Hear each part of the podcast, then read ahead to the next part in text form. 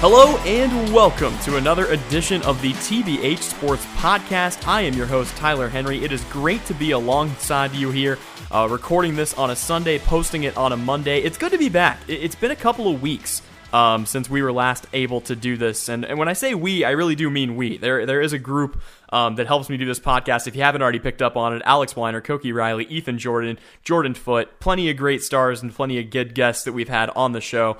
Um, but yeah, it's been a couple of weeks. Um, just a lot going on here in North Carolina. I know I try not to get into personal stuff too often, um, but just starting things up with a new job. Of course, high school basketball season got started in Kansas this week. Um, plenty of articles to write with that, and, and just to kind of keep myself under, or just to keep myself in a good spot mentally. Um, just didn't try to push it with the podcast, but we are back. That is the important thing, and let's get right into it. We've got plenty of good action to break down here from Sunday, a Sunday that saw an excellent Formula One race earlier in Bahrain and a Sunday full of football action. But let's start with Formula One, and here to help me do that, it's F1 aficionado, host of the Show Must Grosjean podcast, and Blaze Radio sports director, Ethan Jordan, friend of the show. Ethan, thank you so much for coming on again.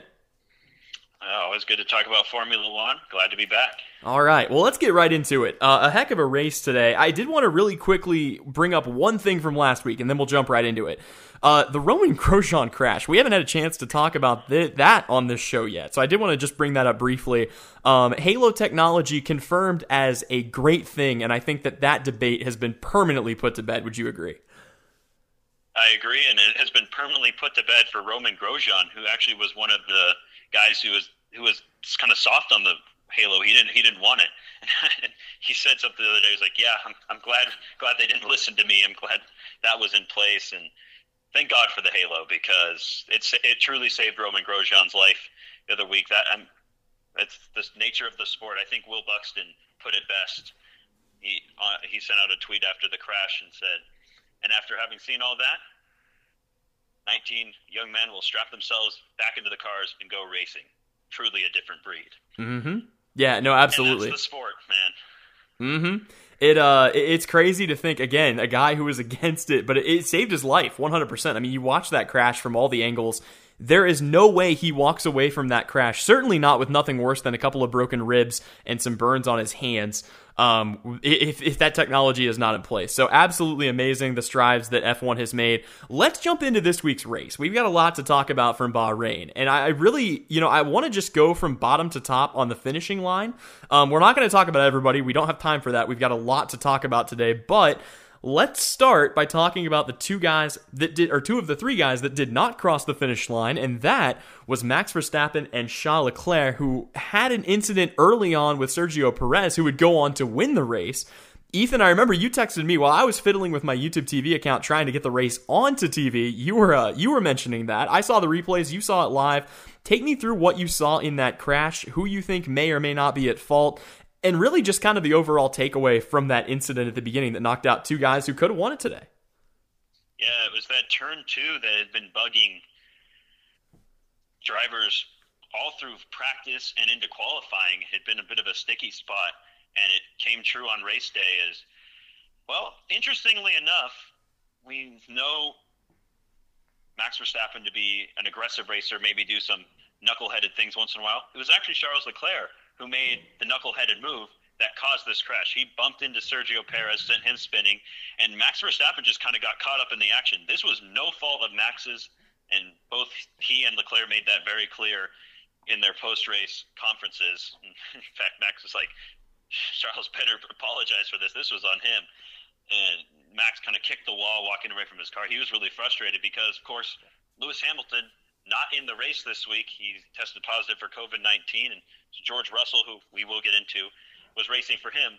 But I bring up George Russell because this the start to this race was so incredibly close. They were so tight coming out of the gate that I think it partially caused this crash going into turn two. I mean, every start of an F1 race is white knuckled, even for me as a fan, because you know that's where the cars are bunched together and things happen and it certainly happened this week and happened to two guys who were hoping to get on the podium, if not win the race.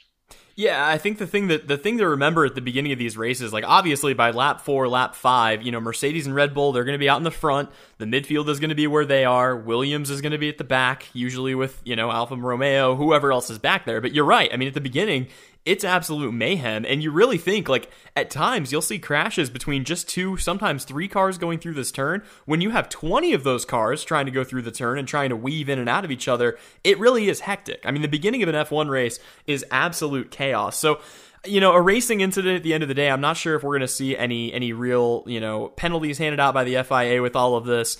Um, but yeah, at the end of the day, a, a, racing incident. I think Leclerc definitely, I would say, more at fault than certainly than Verstappen. It's also funny because I've had a couple of people who I've actually gotten into Formula One that have asked me. They're like, you know, how do they not just stop? Because it, it looks like everything is happening in slow motion. But you have to remember when you're talking about cars that go upwards of 200 plus miles per hour these cars don't just come to a stop, and that's why it looks painfully slow as they're just sliding into the wall. But all it takes is a little bit of contact there at the end, and they are out. And it's really important to remember that the brakes on these F1 cars do not work the same way as the brakes on your Honda Civic. no. They're very different. I mean, if you just slam on the brakes of an F1 car, there's no ABS, there's no anti locking brakes. You're going to go sliding and flying around. I encourage anyone who says, "Oh, why don't they just you know stop?" Play the F1 video game. Mm-hmm. I know that sounds silly, but take all the take all the, the cheats off, take off all the you know things that help you out, put on everything everything on manual, and try and just just just try and drive the car once around the track. You're going to have a tough time. It is incredibly hard to drive these cars. It's not like a regular driving experience. But yeah, the steering wheel on an F1 car looks like a control panel from a, a spaceship from Star Wars. I mean, it just it just does. Um, yeah, they've got a lot that they have to worry about. I agree. The video game, if you haven't had a chance to play the F1 game, it is an absolute joy. But we've got a lot to talk about with this race, so we'll go ahead and move on um, for right now. Let's not sp- let's really not waste any time talking about Nicholas Latifi. You know, he he DNFs today. It's not a big deal. It's Nicholas Latifi. Williams is still bad. Whatever. I did, however, say big deal. However, his DNF was the biggest deal in this race, but we'll get into that. Of course, of course. Um, his DNF sets some stuff up later on that we will get into that, yes. But in terms of Latifi himself, not that big of a deal. I did want to talk to you really quickly about two guys that placed P16 and P17. They were both at the back of the back of the track, but both making their Formula One debuts, and that's Jack Aitken and Pietro Fittipaldi two guys that step in and replace a couple of other drivers in a crazy week. Of course, Romain Grosjean out, as we mentioned. Um, Nicholas, or as we mentioned, um, Lewis Hamilton also out due to COVID 19, and George Russell stepping up to take his spot. So they slot in. You know, we really didn't get a lot a chance to really see them because they were at the back of the pack, but it is kind of, you know, just it's just interesting to see a couple guys that might be, you know, stepping into some big roles in F1 in the next five or six, maybe seven years, um, kind of getting a shot here The cool thing with Pietro Fittipaldi is he is the first American-born racer to drive in the American-owned Haas car. So that was cool. Hmm. He was born in Miami. I did not know that actually. I'm so used to these guys all being European. Um, he, he, he races under a Brazilian license, but he did. He was born in the United States. All right, fair enough. Um, a couple other guys that we will not waste any time on. Kevin Magnussen finishes P16. Kimi Raikkonen P15 or sorry, Magnussen's 15, Raikkonen 14, Giovana- Antonio Giovinazzi P13, Sebastian Vettel P12, Pierre Gasly P11, Lando Norris P10. Here's where it gets fun. George Russell finishes P9. Now, George Russell should have probably finished P1. Uh, the, the, it was heartbreaking for Russell. Not only was he in a position to win the race, he had never scored a point in Formula One before. Certainly not this season in the Williams. He's been at the back of the track the entire time. And yet, when he steps into this supercar that Mercedes has built, not only was he one of the fastest drivers on the grid, he was outpacing his teammate, with the exception of qualifying, certainly in the race, and was slated to finish P1. But Number one, Mercedes dropped the ball today, which is something that we have not seen in a very, very long time. They end up mixing up the tires as they try to stack and have George Russell and Valtteri Bottas come into pit one after another. So that causes Pierre, or that causes George Russell to have to come in for a second time. He drops down the grid to P5, but the second we go racing again out of that safety or out of the safety car, he goes on a tear, catches up and passes Carlos Sainz, does the same to Lance Stroll, does the same to Esteban Ocon. It's looking great for him, and then he picks up a little bit of degree, a puncture on that rear right tire, has to come in for another pit, and ends up having to fight his way back to P9. A lot to unpack there, Ethan, but overall, I think the takeaway is this kid's got a bright future in Formula One ahead of him. No doubt. Uh, Tito Wolff said it, or yeah, Toto Wolff said it today. a star is born. That was his quote, and there's no doubt this kid is the real deal. I mean, I remember, you remember back to the summer, he, he won the virtual Grand Prix. That's well and good, and that's a good simulator. But what happens when you actually get out on the track? And it's clear that George Russell has terrific pace and terrific poise. He just got really unlucky today. And it goes back to that DNF by Nicholas Latifi. He crashed, and it caused a safety car to come out that brought Russell back to the pack. That's when Mercedes quickly decided to double stack and have both him and Valtteri Bottas come in to pit, and that's where they made the mistake with the tires. So that Latifi crash was really a big deal for Russell. He just got really unlucky today, as did his teammate. I mean, just the luck was not on the side of the Mercedes th- this evening or last evening. I don't know how that works in Bahrain. The one thing I will say for George Russell, here's a stat for you. George Russell has led more laps this season than anyone on on the F1 grid not named Valtteri Bottas and Lewis Hamilton. Wow. That's that's incredible. It's not shocking, just given that the only other person that I think would be up there would be potentially Max Verstappen. But the problem with Verstappen is he's DNF'd so many races, he hasn't even really had the chance to be up there. So yeah, that's that's interesting. Um, that in just one race, George Russell could do that. It's also interesting that the guy who screwed him over in, in, inadvertently was his uh, his normal teammate in Nicholas Latifi. Um, yeah, a lot going on today. I think the crazy thing for me was again just when they double stacked, they mixed they mixed up the tire sets. Um, that was just very un Mercedes like, and I understand that in the heat of battle things happen. But the other person that was a victim today was Valtteri Bottas, who has been having problems like this throughout the entire season. He, he has just gotten so unlucky, and it happens again today. He sits in the pit for what felt like probably what 20 seconds maybe before they got the tires back on um, and once they realized their mistake, they just threw him back on his old hard tires, which they called him into pit because they were too old. So they sent him back out on a pair of very worn tires. Did not call him back in again. He ends up finishing P8, but man, I, I, feel like for Valtteri Bottas, this had to feel like an opportunity going into this race. He was sitting on pole position. The person that is in his uh, his equal machinery car is this 22 year old kid instead of the greatest world champion that's ever lived and he ends up finishing this race P8. Just another really rough day uh, on the bad luck side of things for Valtteri Bottas. Yeah, great descriptor of Valtteri Bottas this season is the image of him sitting in the pit while they try and fix the tires with his brakes on fire.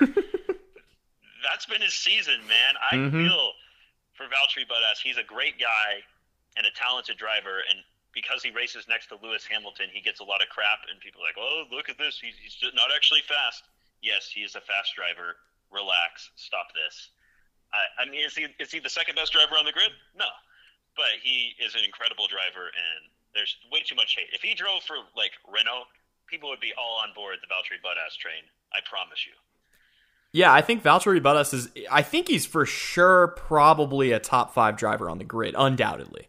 Um, I also want to extend an invitation to a, a, lot of people, and most of these people only exist on Twitter, and you can never really tell how serious people are being on Twitter. But I saw several comments when George Russell's topping the charts and everything, and they're like, ah, well, it's just the car, you know, and this this really just takes away from Lewis Hamilton's legacy as well, because the car is just so good. Shut up. Like, it's one of the most ridiculous things that I've ever heard in my life. First of all, the fact that George Russell was able to step into a car that he was not familiar with. And we've seen drivers struggle in that situation before. He stepped in and outpaced his teammate. Secondly, Max Verstappen is able to get more out of his car than what any of his teammates before him had done. So you can't just look at it from a pure perspective of the car. Yes, Mercedes has a rocket ship and they're going to be top of the grid every year. And more than likely, whoever's in the driver's seat for them is probably going to be finishing in the top three pretty consistently, but let's not act like because the car is so good that detracts from anything that the drivers are doing because that's simply not that's simply not fair. The car is the single most important piece. Yes. an F1 race. That is this if you had to pick one thing, would you rather have a good driver or a good car? Good car is the first thing you're going to select every time. But I do agree with you that doesn't mean that you can't take away from what the drivers have done. The absolute dominance that Lewis Hamilton has shown over his career, that that's not because of a car. It's partly because of a car. Don't get me wrong. If Lewis Hamilton was in a McLaren his entire career, he's not Lewis Hamilton. But the way that George Russell handled this race today, he didn't. He wasn't just out ahead. He was cooking today. I mean, I will, I truly wish Max Verstappen hadn't crashed in the first lap. Yeah, I think that would have been a battle. I, that's that's why you wake up in the morning. Granted, for you it was the afternoon. now, why why can't every race be at 10 a.m. Uh, first of all, I agree. My time, noon for you, but that's what you wake up for for this race because the great racing that was going to happen without Lewis Hamilton obviously leading the pack, and then you get two of those racers knocked out in the first lap, and then George Russell has his problems. But it did set us up for an exciting finish, I will say, even though Russell had those issues. It's were some exciting laps of racing at the end. It certainly did. Um, eh, eh, before we move on, I just want to ask if you have any more comments on George Russell. Um, any anything else you want to add before we move on from Mercedes? No, the kid, the kid's a stud what what can you say? He, he he's a great driver and he's going to be around for a long time. Yeah, yeah, you really feel for him that he didn't win the race today because he was the best driver out there in, in the best car today. But he's going to have his shot plenty, plenty more times. He, he's here to stay, folks, and we may see him in a Mercedes sooner than you think. I don't know. Yeah, two two things I want to say really quickly before we move on. Number one, you mentioned getting up for these races, and when I was in Central Time, it was a little tougher, but I typically will wake up to watch these races. I think there have only been a few that I've missed this year. Um, this is the first time that I had like on my calendar just circled in red because there was no way that I was going to miss this to see, especially after the practice sessions where Russell was topping the charts. The other thing that I wanted to say, I don't know if you remember this or not, you came on the podcast probably four or five weeks ago. We talked about Formula One, and you said if you had to pick a, fris- a, take a frisky pick of someone you thought might win a world championship in the next decade, you said it might be George Russell. And I'm telling you, man, if they decide to move on from Valtteri Bottas, or if we get to a point where Lewis Hamilton loses his fastball and decides it's time to step down, and George Russell steps into that Mercedes seat, I don't care what kind of FIA regulations there are, look out, because this kid is going places. Um, taking a look a little further up the grid, uh, not going to talk too much about Daniel Kvyat. He finishes in P7. We'll talk about Alex Albon later. I don't really have much to add on him here. He finishes P6. Danny Ric finishes P5. Carlos Carlos Sainz finishes P4. And the only thing that I want to say about Carlos Sainz really quickly, um, let's talk about unlucky drivers. Carlos Sainz, eh, most of his DNFs have been crashes that were not his fault, that were caused by somebody else. And then today, they call him in for a pit, and the second he gets into the pit lane, the virtual safety car ends and the people at McLaren are just scratching their heads like th- this happens again. Um, but regardless, he still fin- he still managed to finish P4, not a podium today, but I thought a very good drive, um, especially given some of the adversity he had to overcome for Carlos Sainz today. Yeah, really good drive for Carlos. I mean, Sainz and Bottas are in a tight competition for unluckiest drivers on the grid. Mm-hmm. I, I tend to lean towards Valtteri on being more unlucky, but I'll give Carlos Sainz this. Not only is he unlucky like during race day, but this is the guy who decided to move from McLaren to, to Ferrari the year that Ferrari decided to mess up their car. So I don't know, man. It's just a tough beat for him. I agree, though. I think he had a great drive today. He was terrific. Certainly. So let's talk about the three gentlemen that ended up on the podium. At the taking home the bronze medal today, Lance Stroll. Uh, this was important for Lance. Granted, he didn't beat his teammate. Uh, Checo Perez gets the win, but he had kind of turned into the weak link here in the last five or six races. He had a really, really great start to the season. We were all talking about, man, like I think during our midseason report, we said he has really been one of the biggest stars, I think, that's kind of come out of this year. And then suddenly, nah, not so much. He had a couple of tough DNFs. He had a couple of races where he was kind of just doing that Alex Albon thing where he was, you know, we didn't really see him for the entire race and then he would finish like P9, P10. Um, he had a good drive today. And again, there was some adversity. He had Sainz on his tail there at the tail end, but he was still able to finish P3. A great day for Racing Point, thanks in part to Lance Stroll. Yeah, no, he had a good drive. Not a perfect drive. Even he was a little disappointed with his performance. I think he thought he could get out there and place P2, maybe even P1. When he and Checo were going at it, he really he didn't feel like he was getting enough power out of his car. But yeah, no, good. Another good drive for Lance Stroll. He, he's a good driver. I don't know if he's better than Sergio Perez if you're Racing Point to keep him on instead of Checo, but he's a good driver and solid P3 finish. And I think this is just show a, a showcase of how good this Racing Point team is this season and moving forward. Absolutely. Uh, let's talk about one and two, and let's start with number two. This was a great day for Esteban Ocon. Gets his first career podium in Formula One, finishes second. I think he'll take that result. Obviously, I'm sure he would have loved to win, but man, what a day it seemed like you know they went with the undercut early to try to get out ahead of McLaren and, and Carlos Sainz. It worked to perfection. He ends up staying ahead of his teammate, and when all is said and done, he finishes P two. This is by far, in my, and from everything that I've seen, from everything that I've researched from you know past years where I wasn't watching F one, this is without a doubt the best drive of Esteban Ocon's life. Oh, no doubt, and what a great moment for Esteban, who has had an absolutely brutal season he just has not been able to figure out things with the Renault. Sometimes it's been the car, sometimes it's been him. He just has not had a season to remember. But he's able to top it off with his first podium. I mean, just the emotion on the podium today. I know we all wanted to see George Russell up there winning his first race, having not even got, scored a point in F1.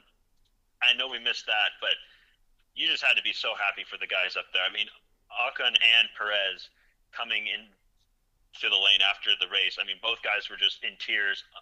Ocon couldn't even speak. I mean, it was such a great moment to see those guys up there, and they were just so emotional with their first podium and first win, respectively. I mean, it, it was enough to choke you up a little bit.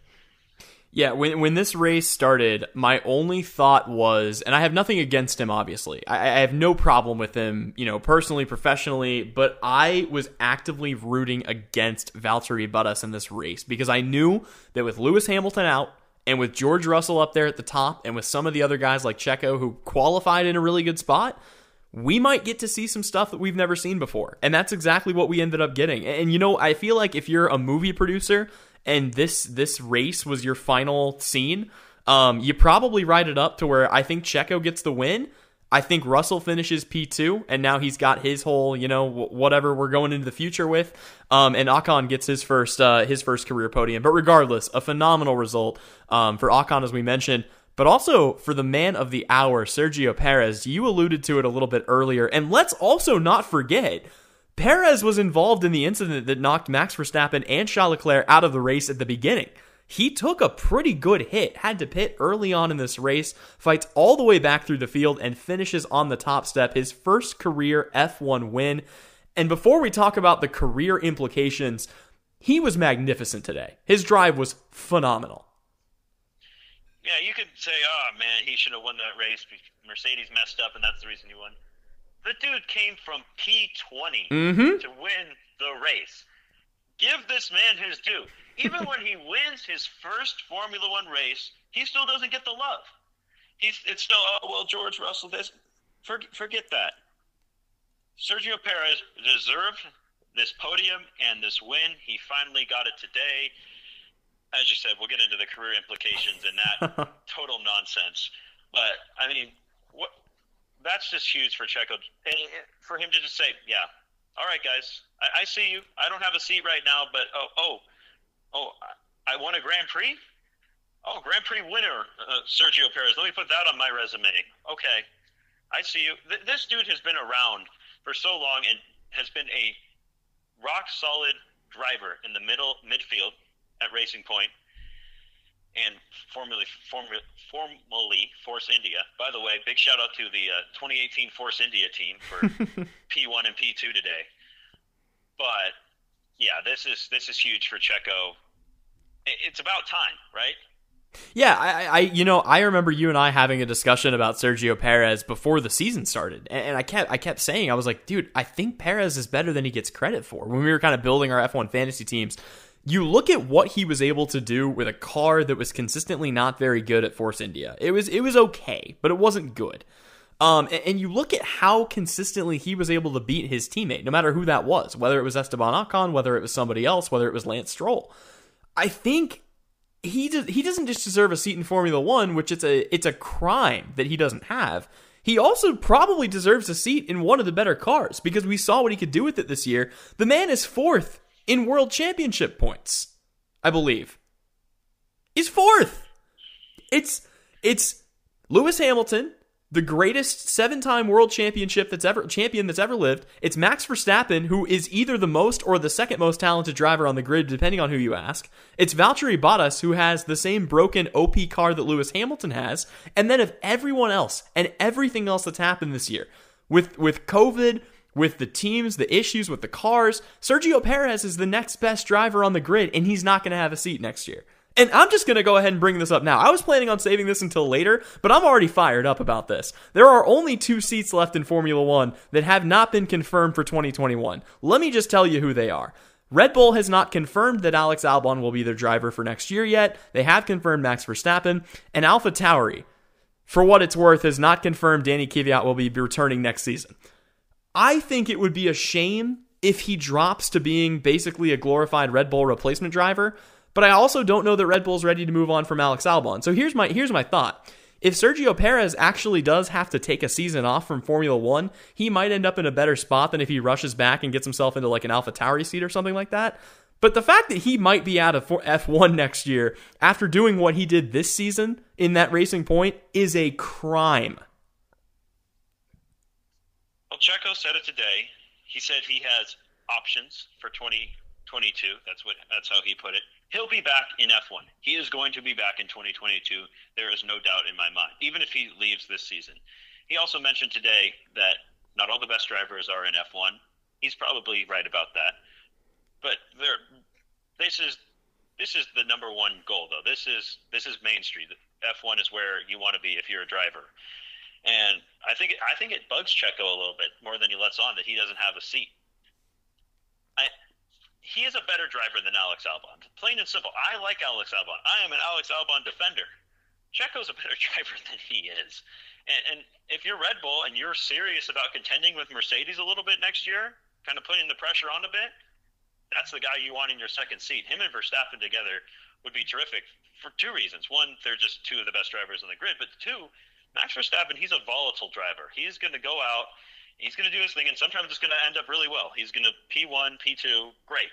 But sometimes he's going to DNF because he does some knuckleheaded things. Perez is the opposite. He is a very steady driver, not going to take a lot of dumb, unnecessary risks. So I think it's a good balance for Red Bull. I like the construction of that team if they're able to get Perez on there. I think it's a pipe dream, though. I kind of doubt that they make a move. I think they stick with Albon for next year. I think it, I think it's a pipe dream for 2021. I don't think it's a pipe dream for 2022 because I'll tell you what, if they give Albon the green light for the ne- for next year and he does basically what he did this year, he's done. He's done at Red Bull. He, he's not done in F1. He'll find a seat. Um, but I don't think I, I can't see Christian Horner sticking with a guy that's not producing like that. Let me also tell you, you, you said he's better than Alex Albon. I agree. You know who else? Uh, you know who else Checo is a lot better than as a driver, just on principle? Sebastian Vettel, who's taking his seat. I don't understand why they wanted to go with Vettel. I get that he's a veteran, but man, you talk about a guy who's lost his fastball. Sebastian Vettel is consistently getting not just beaten, but absolutely smoked by his teammate. And yes, I understand. Sean Leclerc is one of the best young drivers on the grid. But the fact that Vettel isn't even scoring points on a semi regular basis I just don't get it. I don't get what, you know, next year it'll be Aston Martin, this year it's Racing Point. I don't understand the thought process um, in in going to Vettel here. I think there's a couple of different things going on there. I think everybody at this point knows that right now Perez is the better driver. I think a change of scenery will be good for Vettel, and I think he could be a lot better than he was this year, next year.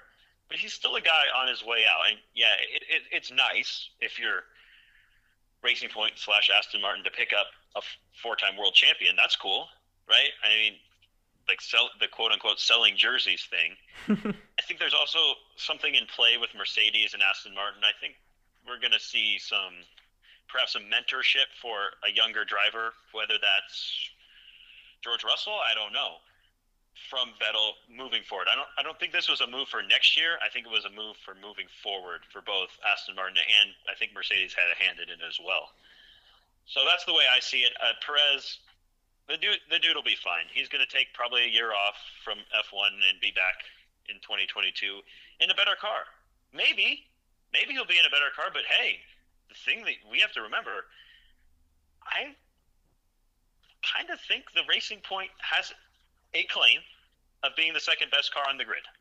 Maybe it's the Red Bull. I don't know, but it's second or third. It's a terrific car, and they're going to. And Racing Point is going to finish third in the constructor standings by a decent margin, despite that penalty earlier in the year. That car's good. That's a real deal team. I mean, it's not like oh, it's no longer a midfield team where oh, we just put guys in until they can move up to a better team. Racing Points slash Aston Martin now, they're the real deal. Yeah, I, I think the the problem for me I, I, agree. I agree with you about Racing Point. I think the thing that's tricky for me in terms of is it as good as the Red Bull, we just don't know how good Red Bull's drivers are. Because again, Max Verstappen is, I think, undoubtedly either number one or number two. Um, but because of that, we don't know how much more he's getting out of that car than what that car can put out. We also don't really know how good Alex Albon is, at least in my opinion. Um, I, like again, this is why I think it would be fascinating to have like uh, even just like a test session where every single driver on the grid posts a couple of laps in the same car. I I know it'll never happen. I understand it'll never happen, but like it's just weird because you know again you're talking about a guy like george russell who hasn't ever scored a championship point. Well yeah he's driving a williams. Like not even like lewis hamilton's not finishing on a podium in a williams. It's not happening um, but yeah, on the on the Checo point, I think I think that it will be best for him to take a year off. I do think that that's the best thing for him. Um, if only if only because it's going to allow him to get a better deal when he does come back. And you talk about going out on top. If you're going to take a year off, he is now, as you mentioned, a champion, uh, fourth place in the drivers' championship between two OP cars, uh, two OP drivers. He's in a good spot. He's going to be fine. Let's move forward and talk about Abu Dhabi for just a moment. This is what we all wait for every year, despite the fact that this is the first year where I've watched almost every single race. But that aside, Abu Dhabi, granted, by now the World Championship is already settled. Lewis Hamilton won that. Mercedes has won the Constructors' Championship. But there are gonna be some things to watch here, and let's start with some driver battles that could come down to the wire. Now, the first one, I'm not expecting a whole lot out of, but given Valtteri's, uh, you know, lack of luck recently, Max Verstappen is only 16 points behind him in the World Championship standings. Do you think there's any chance that we see a super Max level drive here? And if Bottas catches some bad luck, maybe maybe Max finishes P2 on the season. I put nothing past the luck of Valtteri Bottas. It's entirely possible. I, yeah. Yeah, I don't think there's a whole lot more that needs to be said. It's going to be a simple situation of like Valtteri's going to have to get unlucky, but I feel like that could definitely happen. Another one that is almost out of reach, but is not quite out of reach. Um, Daniel Ricciardo is 13 points behind Sergio Perez. Now, this one feels a little less likely to me, just because those two have been very close together, and if they finish close together again, um, there's really no way that Danny Rick is going to jump Sergio Perez. But let's also give Daniel Ricciardo his dues. He has looked really good this year in a in an you know in a car that has not been expected to do a whole lot. That Renault had its struggles, but man, he has gotten a lot out of it. And if he finishes P5 this year, he's another guy that I think really got a lot more out of his car um, than what he's going to get full credit for. Yeah, credit to the Renault team as well. I think they've steadily improved that car throughout the year. It's mm-hmm. looked a lot better, both for him and Ocon throughout this this season. But yeah, Danny Rick has had a terrific season so far, an underrated one. If anything, if not a bit inconsistent, but I think that has more to do with the car than with him. I don't think he catches Perez, but again, this is Formula One. Some dude spins around in front of you, and all of a sudden you're out of the race. And Daniel Ricciardo, almost if as long as he finishes top four, would be ahead of you. How far is he behind? He is 13 points behind. So there's still a chance. I, I don't think it happens. I don't think Daniel Rick finishes that high, even if Perez doesn't finish the race. But you never know. Yep, I tend to agree. And again, for what it's worth, he is kind of locked into that spot. The worst that Danny Rick is going to finish, pending something absolutely insane, um, is P5 on the season. Let's talk about a battle that is going to be fascinating to watch next weekend. Charles Leclerc is currently P6 with 98 points. Carlos Sainz is right behind him with 97. Alex Albon behind him with 93. Lando Norris behind that pack with 87. And then you drop a little bit further down, you have Lance Stroll with 74 and Pierre Gasly with 71. At least for those top three, maybe even the top four, where they finish in this next race could ultimately determine a lot. And I think watching those four drivers go at it, and certainly the battle between Leclerc and Sainz for that sixth championship spot, that is going to be a blast, especially considering they're going to be teammates next year. Yeah, I think that this all comes down to Alex Albon. Which Alex Albon will we get? If we get good Alex Albon, there's a chance, depending on what Sainz and Leclerc do, that he could finish even as high as P6. If Albon finishes P6, I think all is forgiven at Red Bull. Maybe not all, but like I think a lot is forgiven at Red Bull. Yeah, I, I it, the margin between these guys just isn't big enough to make up that large of a gap. I don't think. I know five points isn't that large, but it's that's three spots barring a P1, P2, or P3 finish for Albon. So it's possible. The way Sainz has been driving lately, I don't think it'll happen. He could very easily pass Leclerc, though. I, I wouldn't. I would almost bet on that, barring some bad luck. Yeah, I, I, tend to agree with that. Um, so there will be a couple of battles, like I said, to keep an eye on as we head into Abu Dhabi in this final race. Also, something that's still a little interesting. It's not as interesting as it was a couple of weeks ago, but it's still a little interesting. Um, Racing Point is currently up on McLaren by 10 championship points. McLaren is currently up on Renault by 12 championship points. Now, again, it would take some doing for any of those spots to switch. And given what we've seen out of that Racing Point car this year, I don't know that it's going to happen. But tell you what, man, if Lando Norris and Carlos Sainz can have a really good day, we could potentially see McLaren finish third in that driver's championship. Again, all going to come down to luck. Who who maybe has a spin out, who gets bumped. If it's possible, I think if one or more of the racing points DNF, then it's certainly possible. But if all four cars finish the race, Racing Point has taken home third place, in my opinion. But we'll see. We certainly will. Um, that is all that we had on Formula One. Uh, we talked a little bit about Bahrain, talked a little bit about Abu Dhabi. We'll have a recap of Abu Dhabi next week. We will also talk a little bit more about the 2021 2022 season and uh, some intrigue going on there. Of course, Fernando Alonso returning next year. What will we be able to have with him? What will we see out of Ferrari? And also, you know, a couple of these seats that are still up for grabs. We'll see what happens with that. I hear the, the, the large sigh. I would also like to point out on record, I am not expecting a lot out of Fernando Alonso next year. that was. Is it is it too late for Renault to take back Fernando Alonso's contract and give it to Checo? Uh, I wish, late? I wish, I wish they would do that. I, then again, in a fantasy world, I also would be okay with Sebastian Vettel just surprisingly retiring, and then you know Checo can keep his seat. But you know, well, we we would, I think we would both give you know a kidney for Fernando Alonso just just so the poor guy could have a freaking F1 seat next year. Um, but let's move on. We've got a lot to talk about with the NFL. I wanted to quickly do a playoff watch. Here's the thing. Uh, we were not on the air the last couple of weeks. I mentioned things have been just crazy busy here. Also, going into this week, I know that there were some interesting games that happened today. Of course, we're, we're recording this here on a Sunday. Um, there were some really interesting games, but when we looked at the slate heading into this week, this was one of the worst weeks for the NFL in terms of matchups because all of the good teams were playing in games that should have been blowouts, and all of the games we expected to be close were between teams that were already basically eliminated or no one cared about. So I don't really want to focus too hard on doing any kind of a recap from any games this week, although I will let you talk a little bit about what happened with your beloved New York Jets. Um, but I want to talk about the playoff teams kind of where things stand with them right now, what we think about them, whether they're for real or not, all of that stuff and that will start right now. First of all, let me give you just a moment. How happy, Ethan, are you as a Jets fan, almost watching them screw up their own tank, and then in that perfect way that only the Jets can do, reassembling it in record speed? I haven't been this proud of my team since 2012. that was beautiful. I was furious. I saw that they were up with however many seconds were left. It was like, like 40. You kidding me. This this team can't even lose right. Like, come on, guys. Because the Jaguars are chasing them. It's not like they're out there on their own. Oh.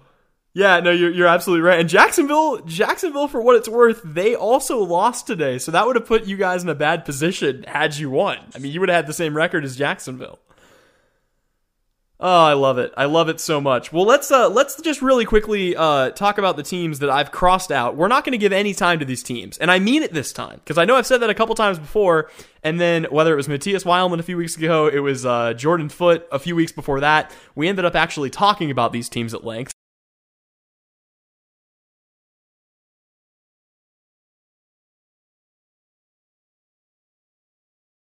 The Bengals, the 3 and 9 Los Angeles Chargers, the 4 and 8 Houston Texans, and the 4 and 7 soon to be after playing the Chiefs probably 4 and 8 Denver Broncos.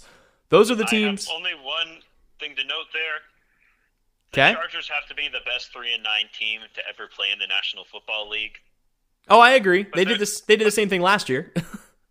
but they're the Chargers, so I can't believe that team is 3 and 9. They're so much better than that. That but here we are. Uh, you know, it's that old adage that good teams find ways to win and bad teams find ways to lose, and I think that makes the Chargers for the last three years like the worst team in NFL history because like they're not bad, they just find painful, new, and interesting ways to lose every week.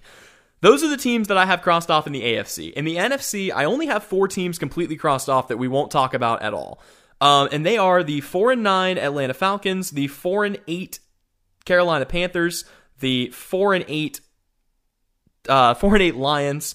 And this is maybe a controversial one, but I really don't think it is. It's the five and seven Bears, who have lost six games in a row and will finish their year with Houston, Minnesota, Jacksonville, and Green Bay. Can we just agree to stop talking about the Bears? Not just on this show, but just in general. They're they're, they're a bad football team. I have no objections to that. All right, fantastic. Well, let's get into the teams that we have not crossed off. Um, I want to start I'm going to start in the AFC, but before I go to the AFC, I want to talk about something really quickly in the NFC, just because we have to talk about it, and it, it pains me to say that, but if you're going to talk about playoff teams, at least one of these teams is going to be in there. So let's do what we have to do and talk about the NFC East for just a moment. Um, oh my gosh. So the Cowboys are 3 and 8. They will play later on this week. The Eagles are now 4 7 and 1. The Washington football team is 4 and 7. And the New York Giants, give them credit, they won today. They're five and seven. They're kind of running away with the division at five and seven. Um, do you think this is going to be the Giants' division to lose now that they put themselves in this position? Yeah, I, I guess the NFC least, man. I, I just I find it hard to care because whatever one of these teams somehow obligatorily gets into into the playoffs, they're just going to get cooked and rightfully so. What a disaster of a division. And this isn't the first time. This is the worst time, but it's not the first time that this division has been like this. I'm sick of talking about the NFC East. You know, do something. Maybe just excommunicate the East other than the Bills from the National Football League. I don't know. And the Dolphins. The Dolphins, you know what, they can stay too. Yeah, Fair the enough. Dolphins the Dolphins have earned it. Uh, yeah, I agree. I don't want to waste too much time on this division. I think the only thing that I wanted to note, because we're going to talk about what these teams could do in the playoffs, and I think we would both agree that whichever one of these teams gets in is not going to do anything. But I want to give you a tasty scenario. We're in a position right now where if the Giants win the NFC East and the Bucs win a few more football games, we could potentially have one last chance for the Giants to screw over Tom Brady, which would just be poetic in a sense. Man, you know what, man? I'm all here for. hopefully, he's still in the starting role. I'm here for Colt McCoy taking down Tom Brady in the playoffs. And and you already know, right? Like the the team in the NFC that I feel like is most likely to lose to the Giants, probably, it, probably the Bucs. Like they've done this a couple of times where they've just looked really bad and played down to the competition. Um, but I, am with you. Let's not waste too much time talking about the NFC East. Let's move back over to the AFC and let's start talking about some teams that matter. And I want to talk about, first of all, the only undefeated team left in the league, um, the Pittsburgh Steelers. They're 11 and 0, and to be perfectly honest, they have a couple of tough games coming up. But they're in pretty good shape right now. They're going to play Washington this week, then Buffalo, Cincinnati, Indianapolis, and Cleveland. And look, I've heard the story. I've heard the people online. I've heard the people, you know, up in my up in my mentions sometimes. Pittsburgh's not a real team, you know, that yeah, they win all these games, but look at their schedule. Look, here's the thing. Pittsburgh this year is sixth in scoring offense. They're eighth in passing defense. They're first in the league in rushing defense. And they are first in the league in scoring defense. Talk about their schedule or their record all you want. This team does not give up points. And the offense has been better than serviceable this year. I'm starting to think that with that secondary, and that's really the biggest thing for me is the secondary when we're talking about the Pittsburgh Steelers. I'm not saying they're on the same level as Kansas City, but I think they're the best suited team in the league to take down Kansas City if that's what it comes down to. Here's the thing the second best quarterback that the Steelers have played against this year, I'm not counting Lamar Jackson because I said quarterback, not running back. Mm-hmm. Uh, the second best quarterback that the Steelers have played against this year is Ryan Tannehill. The best being Josh Allen, I'm guessing. Uh, oh, you know what? Well, they haven't played Josh Allen yet. Wait, they haven't? Oh no, you're right. They haven't. I completely no. forgot that this. Yeah, no, you're right. That, that's that's coming up next. No, their secondary has looked terrific against whoever the Jags threw out there that week. I'm not sure. Uh, I believe it was Jake Luton. Is, uh, the Ravens, Lamar Jackson, who can't throw the football, Ryan Tannehill, Baker Mayfield, Carson Wentz, Ugh. Deshaun Watson. That's the best one they've seen. Mm-hmm. Drew Lock, and I believe Daniel Jones. Of course, their secondary looks good. They've got a. They don't have any good quarterbacks thrown against them. That being said, the Steelers are still the real deal. Are they the second best team in the league? Maybe. Do they have a real shot at beating the Chiefs? Probably not. I, I, I think they're a good team that's gotten lucky with the schedule. I, in reality, they're a good playoff team. There's these people who are saying, "Oh, well, they don't even," you know, they're like the third best team in the AFC North. Relax. But I think they are a bit overrated in terms of their record. Yeah, I, I, would tend to agree. I think, and again, when I said I think they are best suited to take down the Chiefs, that does not mean that I think they would have a good chance against Kansas City in a playoff game. I don't think anyone in the league has a good chance against Kansas City in a playoff team. We'll, in a playoff game. We'll talk about that in a minute. But my thing with Pittsburgh is if you look at every other team in the league, they all have that one glaring, like, what were they doing that week kind of loss. I mean, Tennessee had another one this week. They got absolutely annihilated by the Browns. The Bills have had a couple games like that. You get further down there, Browns, Dolphins, Colts, they've all had a game like that. You switch over to the NFC, it's the same story. So, you know, granted, they've won some games that they probably should have blown teams out in by narrow margins, but I think that, yeah, Pittsburgh, for what it's worth, Pittsburgh is the real deal. Um, I think you do have to be careful if you're going to be one of these crazies that starts putting them on the same level as the Kansas City Chiefs. But I certainly think they're in that second tier of teams. And I think, to be fair, the only team in that first tier is Kansas City, which makes Pittsburgh a real team. Um, unless you have something else to add on Pittsburgh, let's get right into the Kansas City Chiefs. The Chiefs are 10 and 1 right now, probably the best 10 and 1 team in the league. Actually, the best 10 and 1 team in the league. They could move to 11 and 1 here. again, we're recording this during Sunday Night Football. They're playing against the Broncos right now. They will play against Minnesota, New Orleans, Atlanta, and the Chargers to finish out their year. And let's just let's just say it like it is, man. There's no other team on the same level as Kansas City this year. If they don't win the Super Bowl this year, I will be surprised. And to add one more point to that, I'm not really a big better. I've never actually bet on sports before, but I'm telling you, I might put some money down on the Chiefs this year because I think it will return a profit. It's a weird deal because yes, the Chiefs they are the best team in the NFL. There's no doubt. It's it's not particularly close, I don't think. But this is the NFL, and you, especially in the playoffs, you just never know what could happen. I hesitate to bet on the NFL because it's, it's such a weird deal. I think the Chiefs are going to win the Super Bowl, though. I, I agree with you. It's just that's where you put your money. If I had to bet, I'd bet on the Chiefs. 99 times out of not 100, 99 out of 99. The Chiefs, they're, they're just simply better than everyone else. They have the best player in the league in Patrick Mahomes. If he doesn't win MVP, they're doing something wrong it's it's not really fair. They've got the best receiver in the league. They've got the best tight end in the league. Oh, by the way, both those guys, they have the two top receivers in the league in Kelce and Hill. It, it, they're broken this year, and the rest of the NFL has receded a bit away from them as well, and they've gotten even better, I think, than last year. Jeez, how, I, how did we go from get Edwards-Helaire? How did the league do that? Well, I nobody nobody in that spot really needed a running back. That was the thing. You look at you look at team needs for some of those bottom draft teams that were you know drafting there at the end. They didn't really need a running back. Well, like was San Francisco going to draft like a fifth running back to add to that committee? It was just it was a perfect position for the Chiefs, and you know they they said too they were like we weren't really expecting to get him, but if he was going to drop, we were going to take him. Um, I think there is something to be said for I don't know that like on his own. Um, Tyreek Hill is one of the best. He's certainly one of the best receivers in the league. I think it's it's interesting because a lot of the other good the a lot of the other good receivers have had interesting quarterback situations this year. But you're right, Travis Kelce, for what it's worth, is probably the best pass catcher in the league.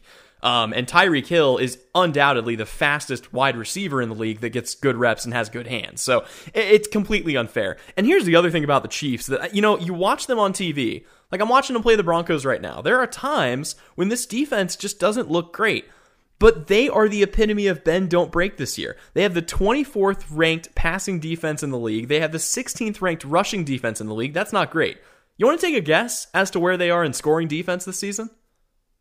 Well, they've got to be top 10. Sixth. They're sixth in scoring defense. They just don't give up points. That defense is so good in the red zone this year. And that's really what makes them so dangerous. Like, yeah, you can move the ball on them. Good for you. You're going to take time off the clock, and then you're going to kick a field goal and get three points out of it. They're going to put Patrick Mahomes on the field, and the next thing you know, you're down by 12. That's just what the Chiefs do. So, you know, in addition to having a really good defense this year, they've got the best offense in the league. They've got the best quarterback in the league. They've got two of the best pass catchers, and they have a really solid backfield now. I mean, Le'Veon Bell is their second best running back, and he hasn't really done a whole lot at this point. So, yeah, I, I think that the Chiefs are just broken this season. Um, and I don't really think there's another team that is even on their level. I mean, you, you'd agree with that, right? No, there's not another team where I look at them and I say, you know, I can't wait to see these two play because they're those are the two Titans, Clash of the Titans not going to happen this year. Yeah. So let's let's talk about some teams that are interesting because the Chiefs are fun, but I wouldn't say they're interesting because you know what you're getting. I mean, the the Walrus Andy Reid is going to call in a play, Mahomes is going to drop a 60 yard dime downfield, and they're going to just blow teams out. And even when they haven't really looked that good this year, I think a part of that is that they don't want to like really get into their full playbook. Like I've definitely seen a few games where it feels like they're running the same 10 plays. But let's talk about the other teams in the AFC that are going to be kind of in the mix. We talked about the Steelers and the Chiefs, so we know what we're getting with them let's get into the rest of it. Uh, so I want to actually bring up a team that just jumped into the lead in their division today after what happened to the Tennessee Titans. And I want to jump into it because I know you're kind of the, the resident expert on this team. You've called them from a long ways away. I you have always been a believer in the Indianapolis Colts. Now they're going to have a real chance. Are they one of if are, are they the third best team in the AFC? Because I think they might be the third best team in the AFC. I have long been on the Colts bandwagon.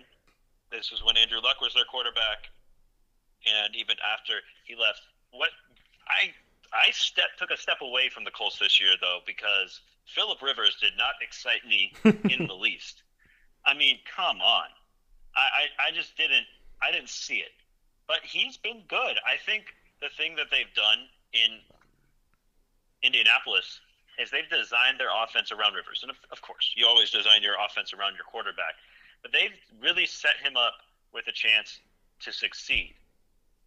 And I've been present, pleasantly surprised with Philip Rivers. I expected next to nothing. I expected him to be terrible, to be honest with you.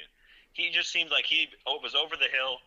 You know, it, it, career's over. You know, let's let's put in the books, hang him up, Phil, get out of here. But he, he's been terrific. And the Colts, after the last few years, their defense is really good. That's what makes them scary. And I think that defense could be what puts them over the top into that third best team in the AFC conversation. I'm kind of curious to see where they go the rest of the season. Right now, they're tied with the Titans, technically, by record in their division. But the Colts have a, a lot tougher of a schedule moving forward. They'll see the Raiders next week. We'll get into them in a moment, I'm sure. But then they'll see the Texans, Steelers, and they finish with the Jaguars. But still, Steelers, Texans, Raiders is a tough little gauntlet for them to go through. I think it'll be telling. I'm excited to see them the rest of the way.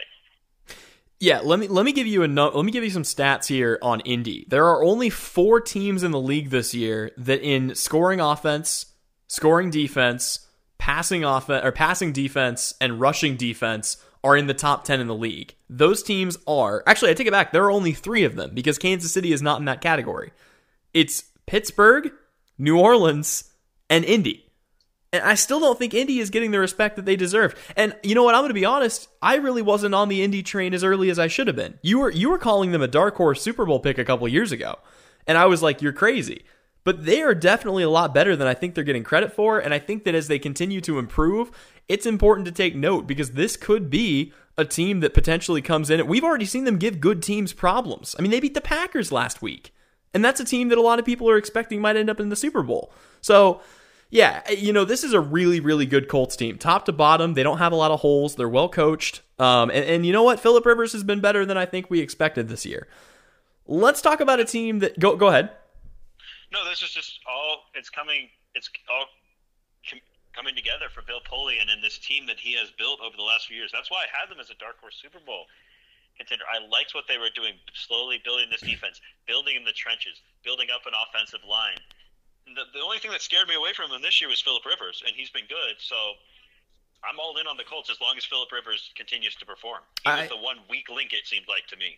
Yeah, it kind of feels like they're a they're a Patrick. Well, I say Patrick Mahomes. They're like a a solid, solid, solid quarterback away from being, I think, the second best team in the league. I think that's fair to say. I think if if you put Deshaun Watson on this Colts team, I think they're the second best team in the NFL. Um, but let's let's move forward. Let's talk about another team that has shown flashes of what it can do this year, but has come up disappointing a few times. The Buffalo Bills are 8 and 3. They will have the San Francisco 49ers, they'll have Pittsburgh, they'll have Denver, New England, and Miami. Not an easy road from here on out for the Bills, but I think they've looked they've looked really good on offense. I think the fact that they add they added Stefon Diggs, that really opened up the game for Josh Allen, who's been having himself a year this team is interesting. I don't think that they're going to get past a team like the Steelers or the Chiefs, but I think they could make it as far as they can before they run into one of those teams if they can finish the year with enough wins to get a good seed here.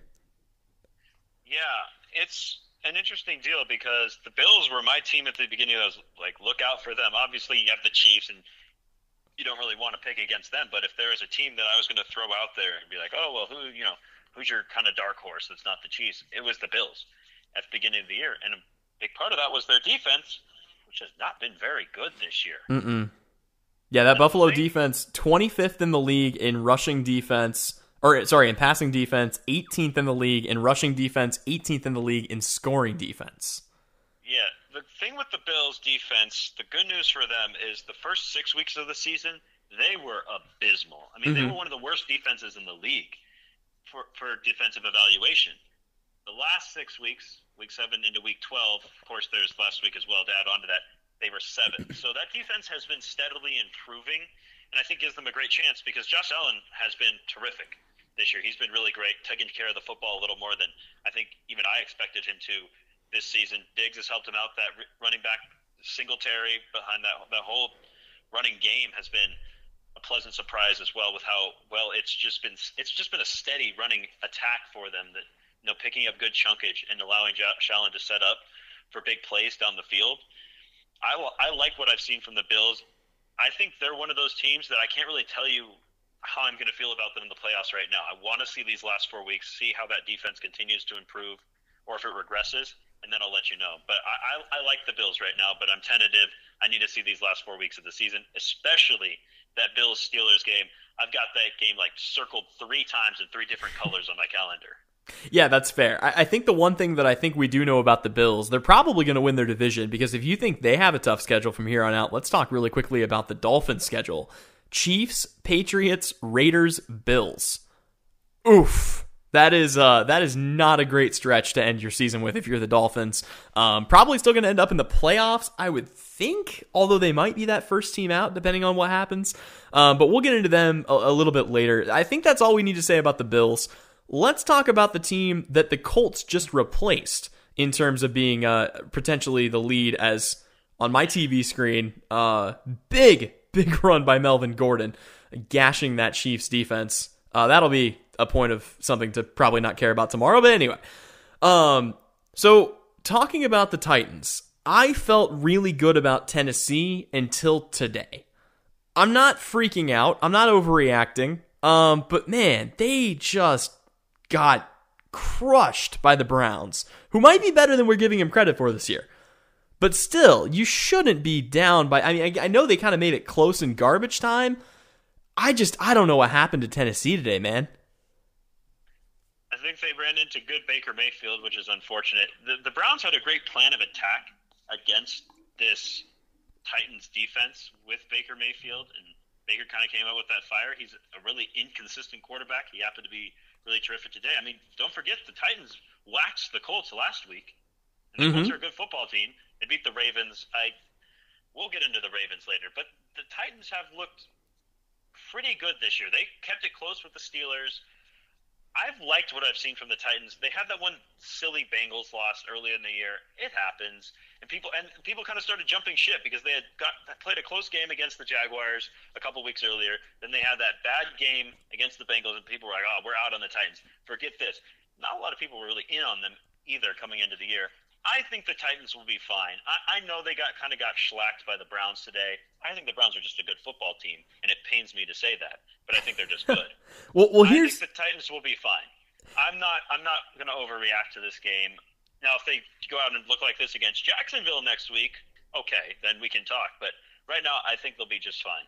Yeah, I think uh, another train. I'm giving you a lot of credit today. I hope I get, I'm giving you your dues. You called it on the Colts. You also called it on Ryan Tannehill. I remember you and I getting into an argument, I believe, freshman year about Ryan Tannehill's potential, and I've completely flipped on that now because I was talking with Koki Riley a couple weeks ago on the show, and I said I thought Ryan Tannehill deserved to be in a tier of quarterbacks that he strongly disagreed with. And then I started throwing out these numbers that I had been digging up on Tannehill. He's really good. I mean, he threw for 389 yards and three touchdowns today.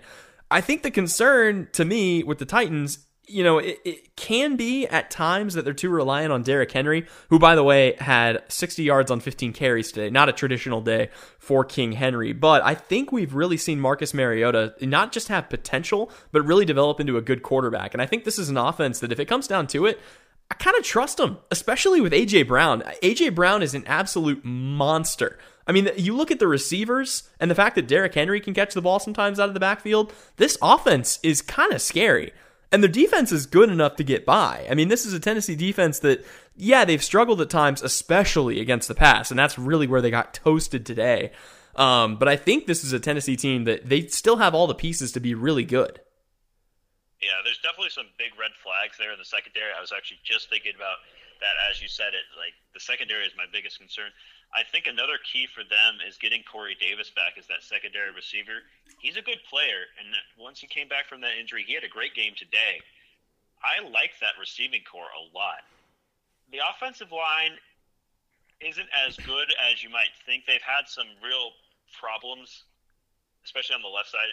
Quessenberry's been good, but I have some questions about the other that side of their line it's the, it comes down to the defense for me. I just really inconsistent. I don't they don't really get after the quarterback as much as you'd like either, which hurts their secondary even more.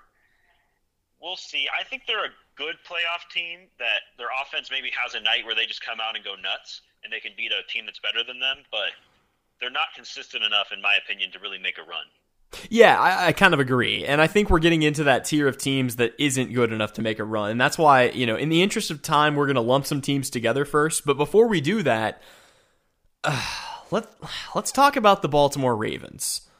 Um, I, I, I have a thing that I've told myself after this year that I'm going to stop doing. And that is listening to the hype, the walking hype train that is Alex Weiner. Um, because he had me so sold, not just on this Ravens team, but on the Clippers heading into the postseason. Granted, the Clippers were really good, and so were the Ravens in theory. Well, they're winning it all again this year, uh, according to Alex. Oh, so they're fine. Oh, I, we're, we're not. We have no time to discuss that. Um. Here's the thing. I actually picked the Ravens. I said I thought this Ravens team, if they could really, you know, again, keep in mind, you're coming off of a Lamar Jackson MVP season. You're coming off of everything going right for this team, an offensive juggernaut. The one knock on them is that they can't come back in games, but with how good they are in offense, who really cares? And then they add a couple of pieces to the defense, which is already one of the best in the league. They've got healthy receivers again. They add J.K. Dobbins, who I thought could have a big impact. I'm looking at this team in the preseason and I'm thinking, look, I don't think this team is as good as Kansas City, but I think if this is a revenge tour year for the Ravens, I could maybe see it. If the NFL season, Ethan Jordan, were to end yesterday, before this week's games were played, the Baltimore Ravens would have missed the playoffs.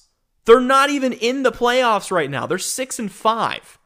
And they have been so underwhelming at every turn of the year. They have not done anything impressive. They don't have a marquee win yet. Every time they go up against a team like Pittsburgh or Kansas City, they end up losing. When they go up against teams that they should be blowing out, they're typically keeping it pretty close. This team is a fraud. And I'm just going to say it. They are a fraud. Lamar Jackson has regressed back to his running back form. The defense has been amazing. The fact that this defense is second in the league in scoring defense, they don't give up anything at all. And yet they're still losing football games on a regular basis because this offense, which is supposed to be a juggernaut coming into the season, cannot do anything through the air, no matter how much they add to the receiving game. They have Mark Andrews and Hollywood Brown and a couple of other guys. They got Willie Snead. They can't do anything. It's sad. And I'm getting tired of watching it. I feel like I've been ranting for a minute. I'm gonna, I'm gonna give you a second to talk about the Ravens, but my goodness, this team has just been a walking disappointment here in 2020. Well, we came into this year just with it as a given. Uh, so many people just assumed Lamar Jackson is good. Are we sure that Lamar Jackson is a good quarterback? Not really. Sure, going into the season, I get it. he won an MVP. Terrific. A lot of guys have won an MVP. Here's the thing with Lamar Jackson. He's playing in the National Football League. That means there are dudes who get paid a lot of money, a lot of money, to look at Lamar Jackson and see how can we beat him. A lot of defensive coordinators and defensive assistants, their job is to look at Lamar Jackson and be like, what can we exploit? How can we hurt this team and make Lamar Jackson have to throw the ball downfield? They've done that this year, and he has done so unsuccessfully. He's not that good of a quarterback. There's a reason he wasn't drafted highly, and it's because he can't throw the ball downfield. He's got the tools. He's a terrific athlete, but at the end of the day, you got to connect to your receivers. And he just does not have the ability to do that right now. This this offensive line isn't as good as you would like. It's taken a big step backwards from last year, in my opinion. Just watching it, even with the run game, haven't loved what I've seen there. And when Lamar Jackson doesn't have an offensive line in front of him, he's scrambling, he gets flustered, he can't complete passes. The Ravens were the most overrated team coming into this season, plain and simple. Because, yes, they were terrific last year, but you saw the cracks in the armor during the playoffs. And I think that just continues into this year, seeing how you exploit this team, and teams have picked up on that and done it. I think, if anything, last year was a little bit of a fluke for the Ravens. Here's the good news the Ravens are a good organization. They're not, this isn't a fluky thing where, oh, we're a bad organization, but we happen to put the pieces together and do things. No, the Ravens are a good organization. They're going to be fine.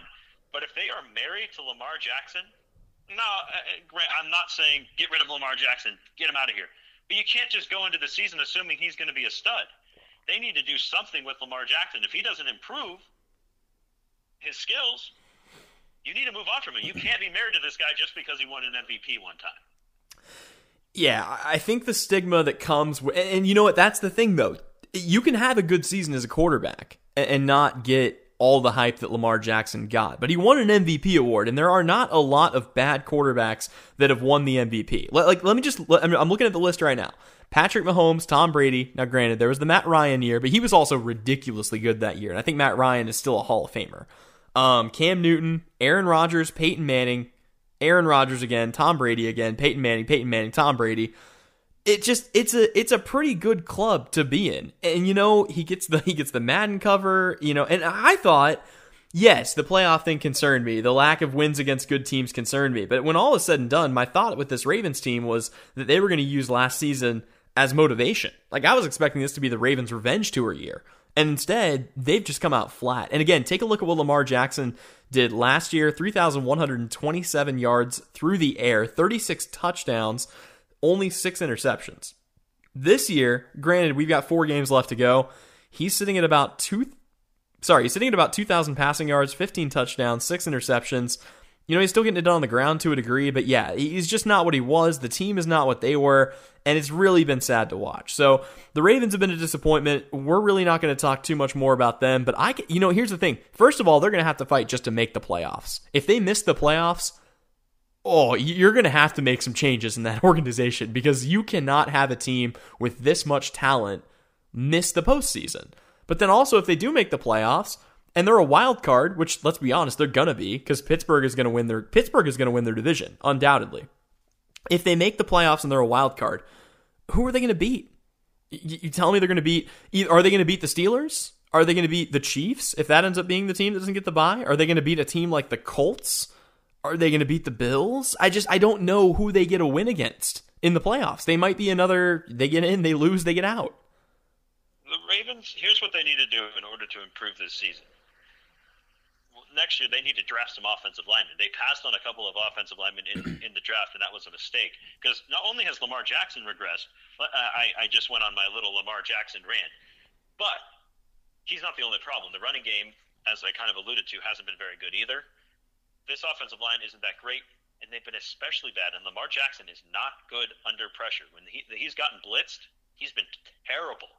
And they need to do something to get him out of these empty back sets, especially when there's no backs in the backfield with him. That doesn't work for Lamar Jackson. I don't know why they run those sets with him. Get a back in there with him. Don't let him get blitzed like that. Maybe you can sneak into the playoffs, but I agree with you. I don't know who, who what good that does. They're not going to beat anybody, in my opinion.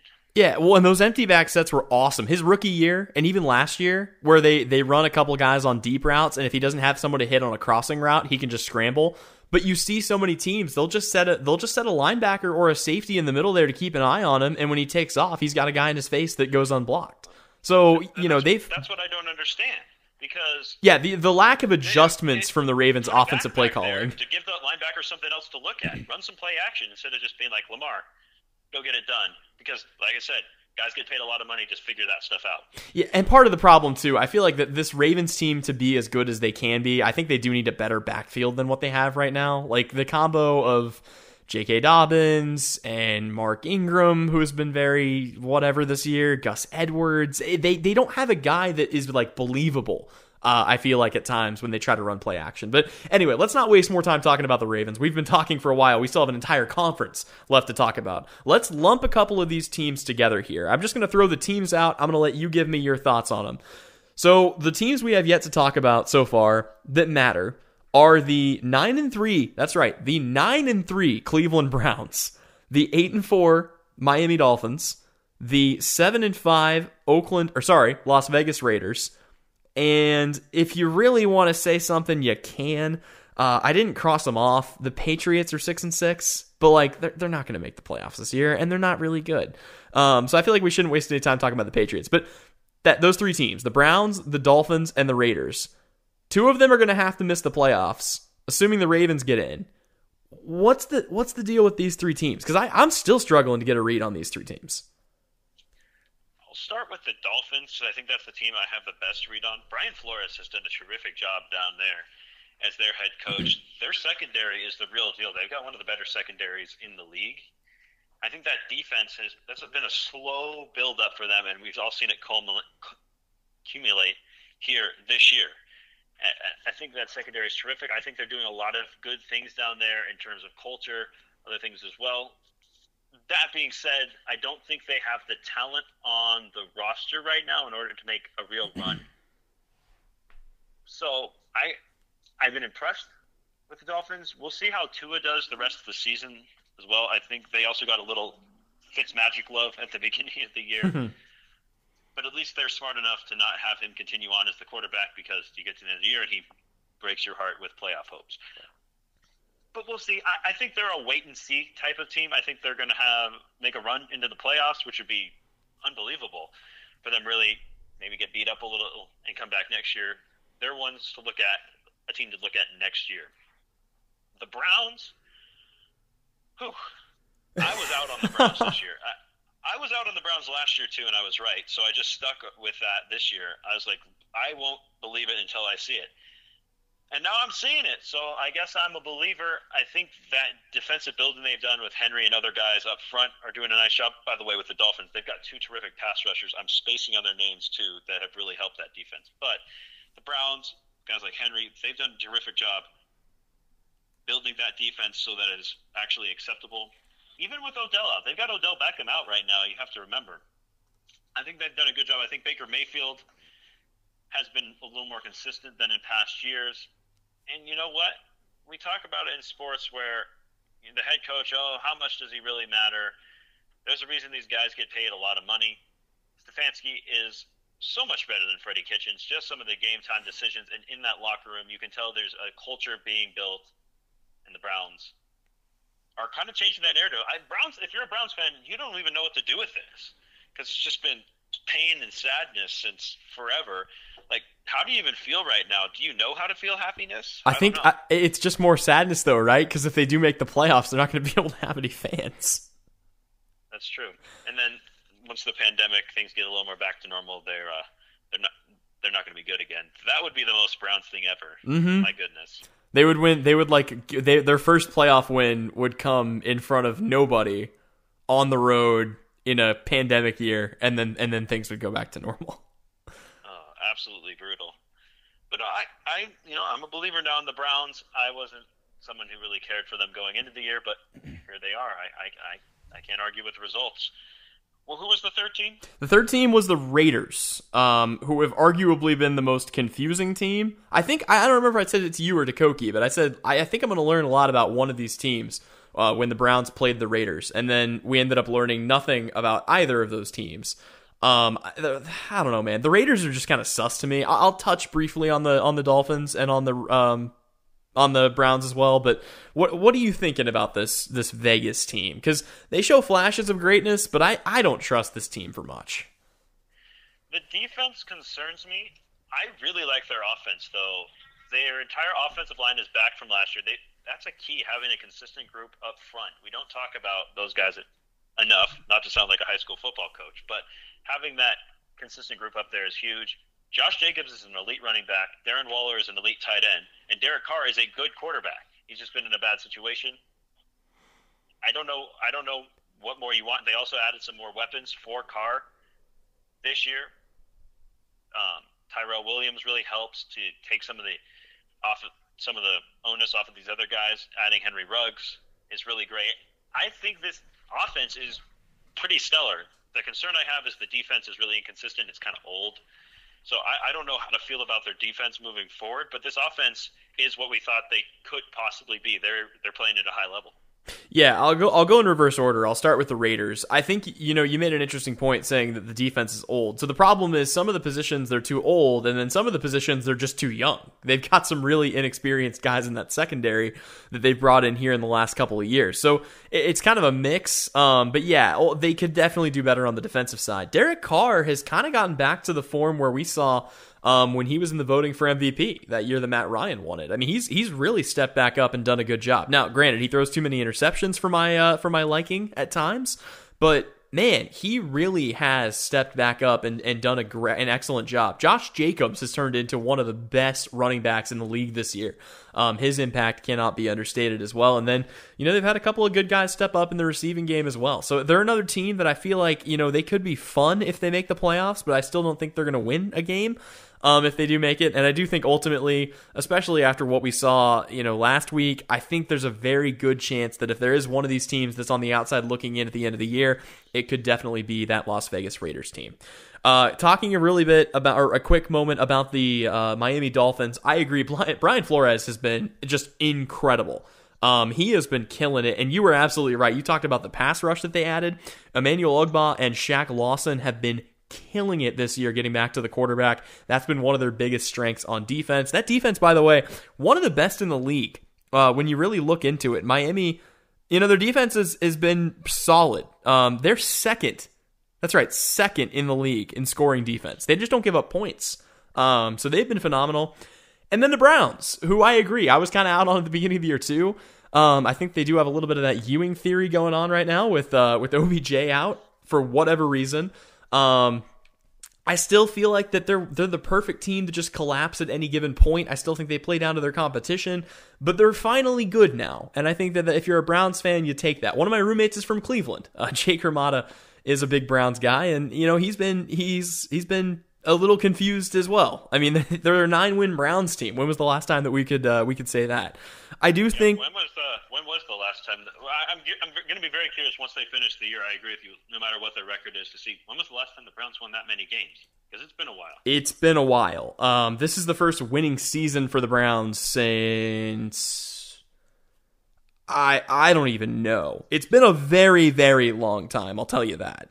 Um, we'll get we'll get some research on that. We'll get you some numbers on previous Browns seasons. But right now, let's move over to the NFC. Um, the NFC is a little bit more interesting. I think the, the AFC is very top heavy. Like you've got two, maybe three teams that I could see making the Super Bowl, depending on how much you trust Philip Rivers and the Colts. In the NFC, it's just wide open.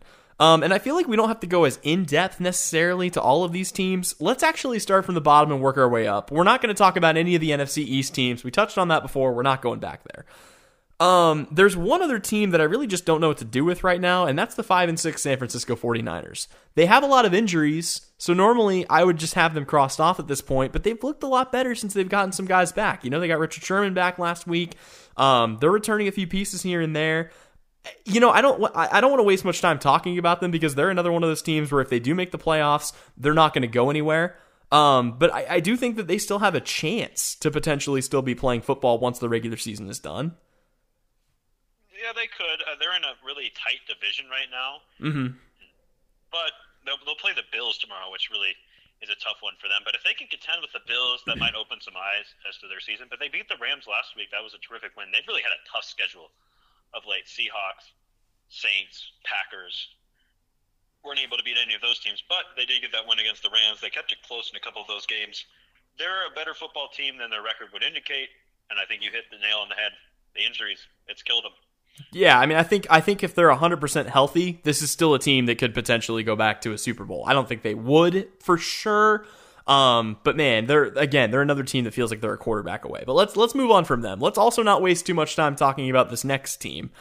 Uh, the Minnesota Vikings. They're interesting. I, I, am not nearly as out on Minnesota as Koki Riley, who wanted to cross them off a couple weeks ago, and I was like, uh, no, not yet. Um, they'll play Tampa, Chicago, New Orleans, and Detroit to end their year. Their defense has been very, very bad, but they have this this guy. I don't know if you've heard of him. Uh, what's his name? Oh yeah, that's right, Dalvin Cook, who is just man when he's healthy, he's one of the best running backs in the league, and he is just gashing defenses left and right.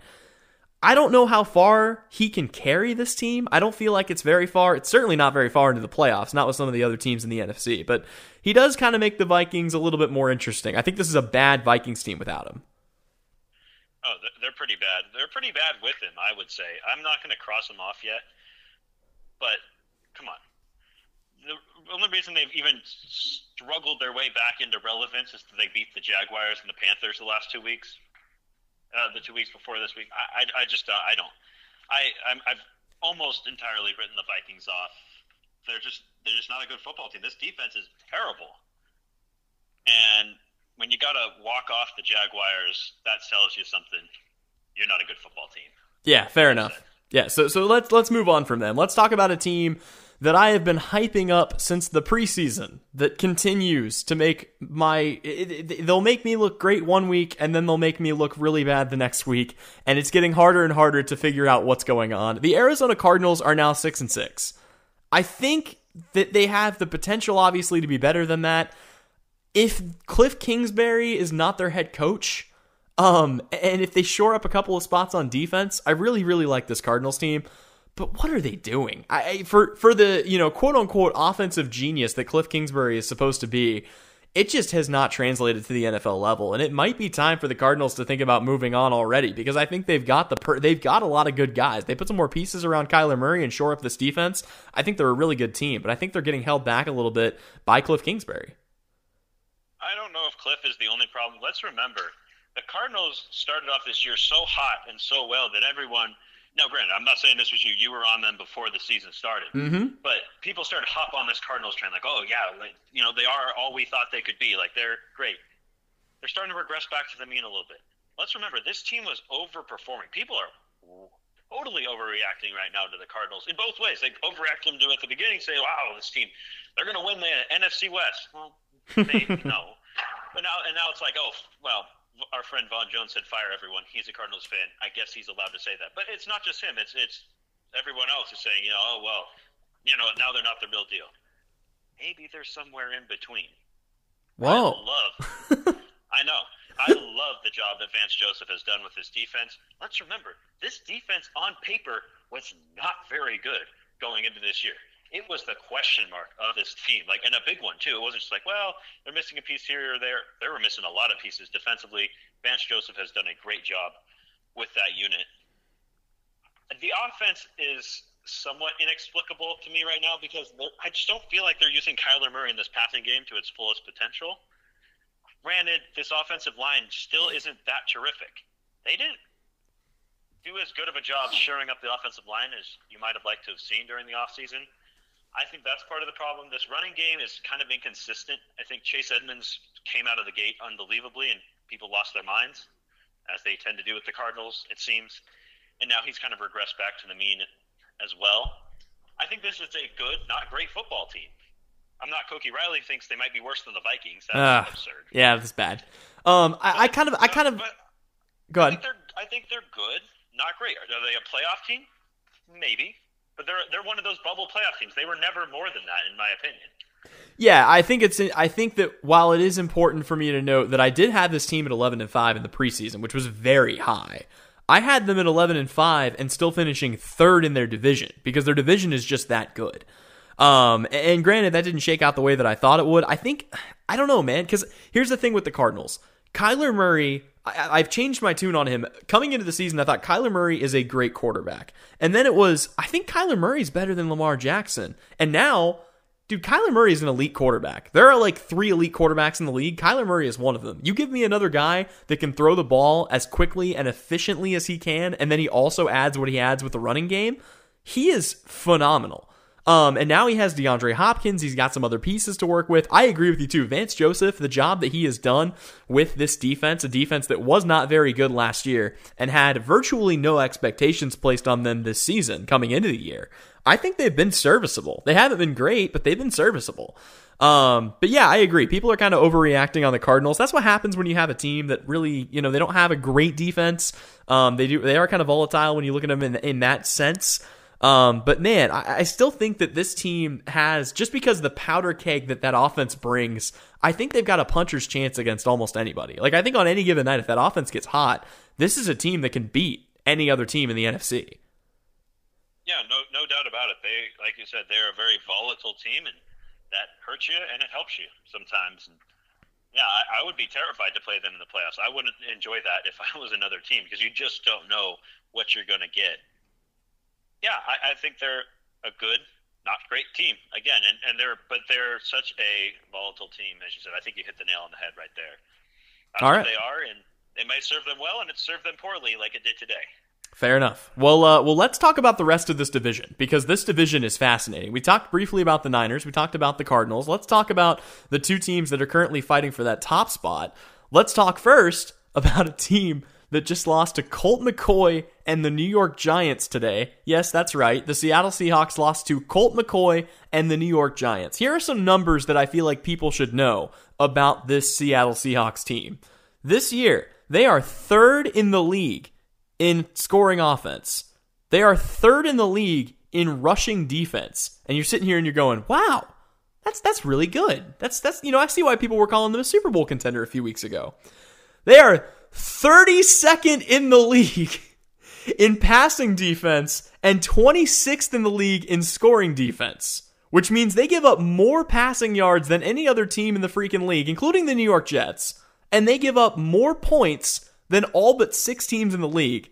That is not a winning formula. I don't care how good your offense is. I don't care how, how good your linebacking core is.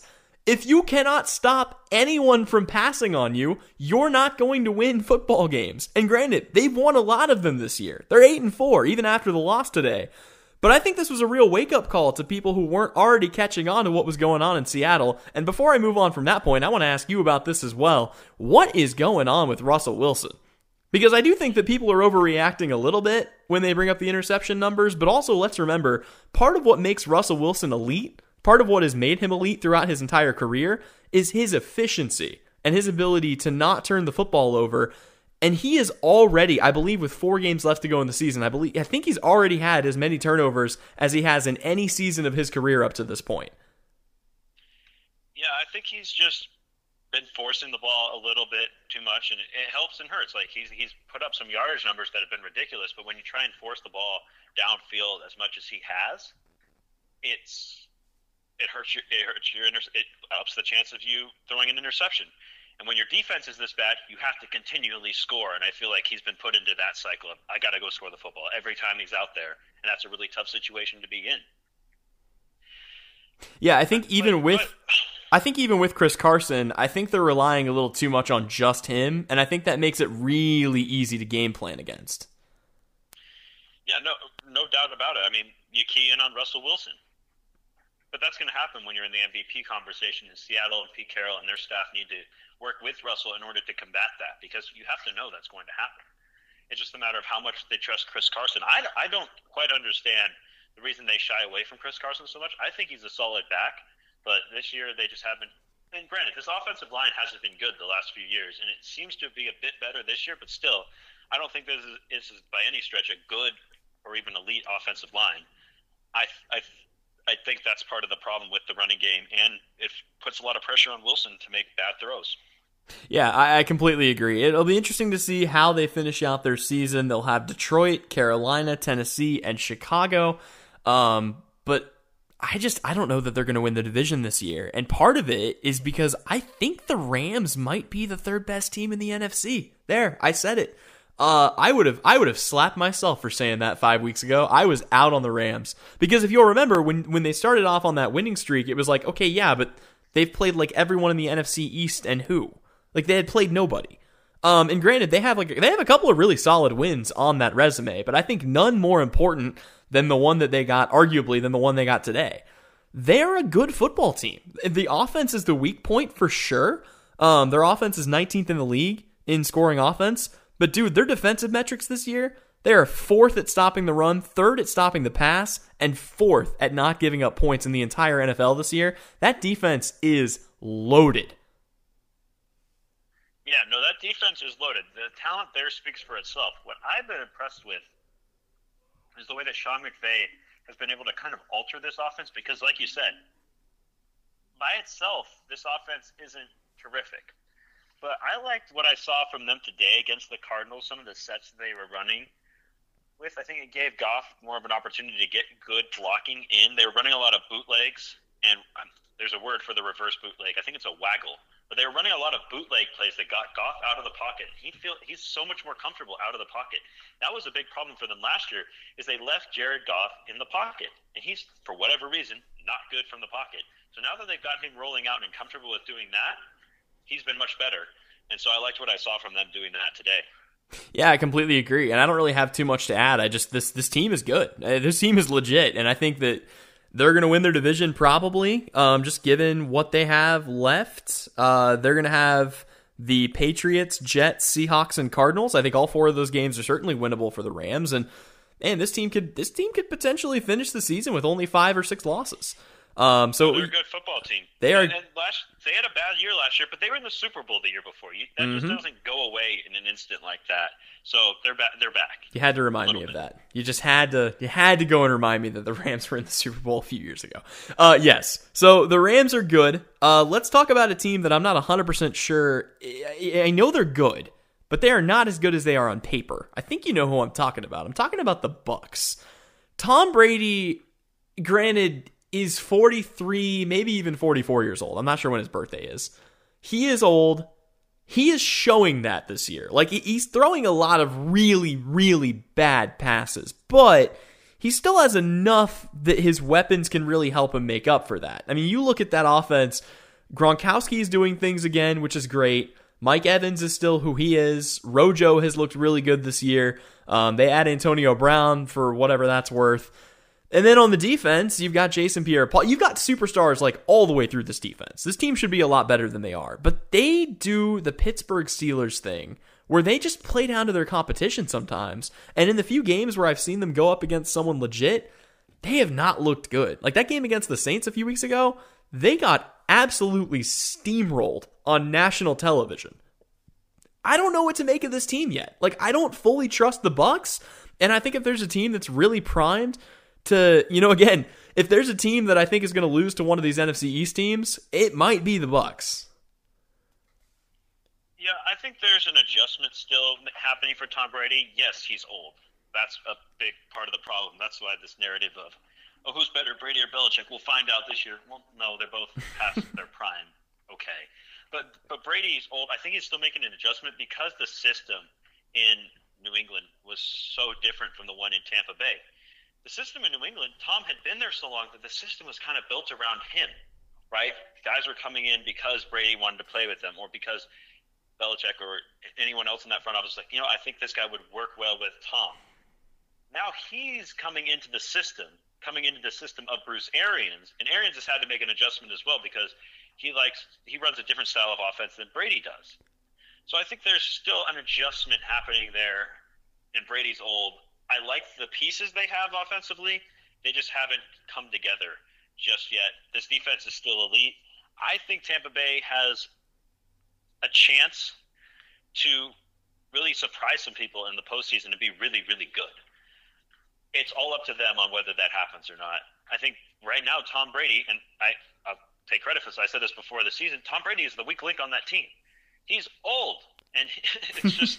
I, I like the Tampa Bay Buccaneers. I don't like Tom Brady that much, and I don't think he really fits in with their system. I think a different quarterback, they're even better they're still even that being said, I don't know if they're quite on that elite tier yet. They're still they're still really good though. Sure. So let me let me ask you this really quickly before we move on to the top two teams in the NFC, which I do think are the two obviously the two most interesting teams in the NFC. Between the Seahawks, g- give me your order, B- best to worst here. Between the Seahawks, the Rams, and the Bucs, where do you put those teams one through three? Rams, Bucs, Seahawks. If you put a gun to my head. Okay, I'm I agree.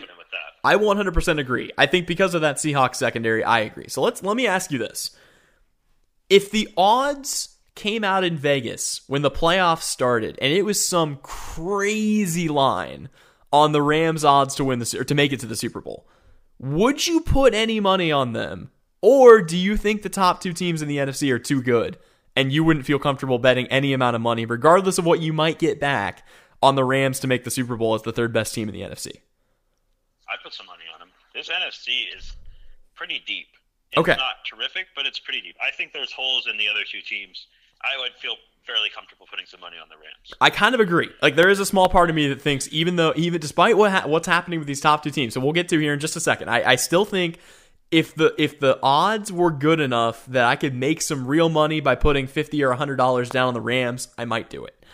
Let's talk now then about those top two teams. Let's start with the Packers. So the Packers, after getting a win this week, are nine and three. They are going to finish their year out with Detroit, which should be a win, Carolina, which should be a win, Tennessee, which you know we'll we'll see which Tennessee we get that day, and Chicago, which will be a win they're in a good spot. And also, let's remember, they beat the Saints in, I believe it was week four. So this is a Packers team that could potentially steal that first round bye. They look very good this season. Um, they have the best scoring offense in the league. Their defensive metrics are pretty good. They're in the top 20 and everything there. I think they've been good enough. I think we've seen a couple of times where the Packers just kind of don't show up in a game. And, and, you know, sometimes Aaron Rodgers will bail them out in that, sometimes they won't. But I still don't know what to make of this Packers team yet. I still don't know if I would say they're even the best team suited to potentially take down the Chiefs if that's who they meet in the Super Bowl. No, I wouldn't say they are, but I think Aaron Rodgers is back and he has some more help around him that's really helping him to be a better quarterback because their running game has actually existed, mm-hmm. which is something that hasn't been the case the last few years. Aaron Jones has been an underrated player this season. He's been tremendous. I don't have a great beat on the Packers right now. Obviously, you know they're they're they're a good team. You you don't get to this point in the NFC without being a good team. I just don't have a great beat on how good they are. I'll admit that they're the team that out there in the NFC that I really don't have a feel for right now. Yeah, I tend to agree. The Packers are just really weird this year. Uh, they're good. Don't get me wrong. We know they're good. But let me just let me just take you through the the carnival ride version of their season this year. So they beat the Vikings by 9. They absolutely annihilate the Lions. They beat the Saints by 7, which is really good. That was a week where the Saints didn't have Michael Thomas, but they controlled that entire game. They beat the Falcons by 15. They got crushed by the Bucs in that 38 to 10 loss, which was really tough. But then they rebound, they get a 15 point win over the Texans. They lose to the Vikings, which again doesn't really look good and is a little confusing. Um, they beat the 49ers. They only beat the Jaguars by four, and I believe that was the first week where they had Jake Luton. They lose to a really good Colts team. They knock out the Bears. They knock out the Eagles. Like, I don't know. There's not a single game on the schedule where I look at and I point to and I say, yeah, that's what the Packers are as a team. Like, they've just been too inconsistent this year. Um, I think they have handled their business for the most part against these teams that they're supposed to beat, with the exceptions of maybe the Vikings and certainly that Jaguars game. But I just I don't know how good the Packers are yet, and I don't know that we're going to find out until it happens. Like I think we're going to have a point where we're like, oh, like that's that's what's going on with the Packers, and that could be for better or for worse. That could be the Packers annihilating a team to go to the Super Bowl, or that could be the Packers really getting exposed in a earlier than what we expect them to struggle in that works to the Packers' advantage, though. They're kind of an unknown quantity going into the playoffs, and that's kind of what you want as a team. Just no one's really sure about you. And I think they're going to be a dangerous team in the playoffs, one way or another. Sure. I'm going to make a prediction now, and I'll, I will reiterate this regardless of how the standings end up um, when we do our playoff preview when we get to that point. I think whoever gets that first week bye in the NFC, I think that's your that's your that's your championship team. I think that's the team that goes to the Super Bowl this year. Um, and, and you know what? If that's the Packers, I think it's them. If that's the Saints, I think it might be them too. Uh, this is a New Orleans team. We finally arrived. I was so out on this team in about week five. Like, they just didn't look good. I understood that they didn't have Michael Thomas, but at that point, you know, there was the loss to the Raiders, there was the loss to the Packers. They looked really bad. Brees couldn't throw the ball down the field. They were over reliant on Kamara. The secondary was really bad. Since then, they have done nothing but what they need to do. And I get that their schedule has been kind of light during that time, but let me just throw some numbers at you. New Orleans is actually statistically the second most balanced team of the metrics that I've been throwing out there this tonight. They are fourth in scoring offense. They are second in rushing defense. They are fifth in passing defense, despite having a horrid secondary at times. And they're fifth in scoring, or sorry, fifth in scoring defense, fifth in rushing, in passing defense. Sorry. Um, fifth in both of those metrics. They, they've gotten it done. They have one of the best pass rushes I've seen. Um, obviously, Cameron Jordan has been his usual self, but Trey Hendrickson has also stepped up and done some really good things. Shy Tuttle has been good off the bench, and then you've got um, you know, you've got a lot of good pieces up there. The linebacking core has been phenomenal. The secondary has been serviceable, and the offense just has so many weapons that once again, similar to what we saw last year when Teddy Bridgewater was at the helm, they're winning with Taysom freaking Hill as their starting quarterback. I know they haven't played an impressive schedule during that time, but they still have to go out there and win football games, and so far they've been able to do that. I'm not saying that this is the year that New Orleans finally gets it done in the playoffs because I know they have that history of choking all too well. They've hurt me the last three years, um, and I'm definitely not going to be, you know, overhyped heading into the postseason this year as I have two of the last three years. But this this New Orleans team, man, if they're healthy going into the playoffs, they could be really, really good. No, I, and typically I'd like to come on your podcast, Tyler, and try to tell you why your team isn't that good. I like the Saints a lot. I really have no arguments. My concern going into the year is we knew Alvin Kamara, stud. This offensive line is is serviceable to really good. Michael Thomas getting hurt was unfortunate, but the concern was Drew Brees. How is Drew Brees going to be? At times he's shown his age. Of course he has. He's old. But I think Drew Brees has been a pleasant surprise. The question is, how will he come back from the rib injury? Those are always a little bit weird. Is the pain still there? How's he doing? But pre rib injury, he was completing his passes at a solid clip, wasn't turning the ball over a lot. Granted, he wasn't throwing the ball downfield a ton, but when you got Slant Thomas rolling around there and Emmanuel Sanders, who was solid in that role as well, you don't really need to. And you got, oh yeah, you got Alvin Kamara behind you in the backfield as well. I really like this Saints team. I'm kind of in on them. It's unfortunate that they're so good because then it doesn't.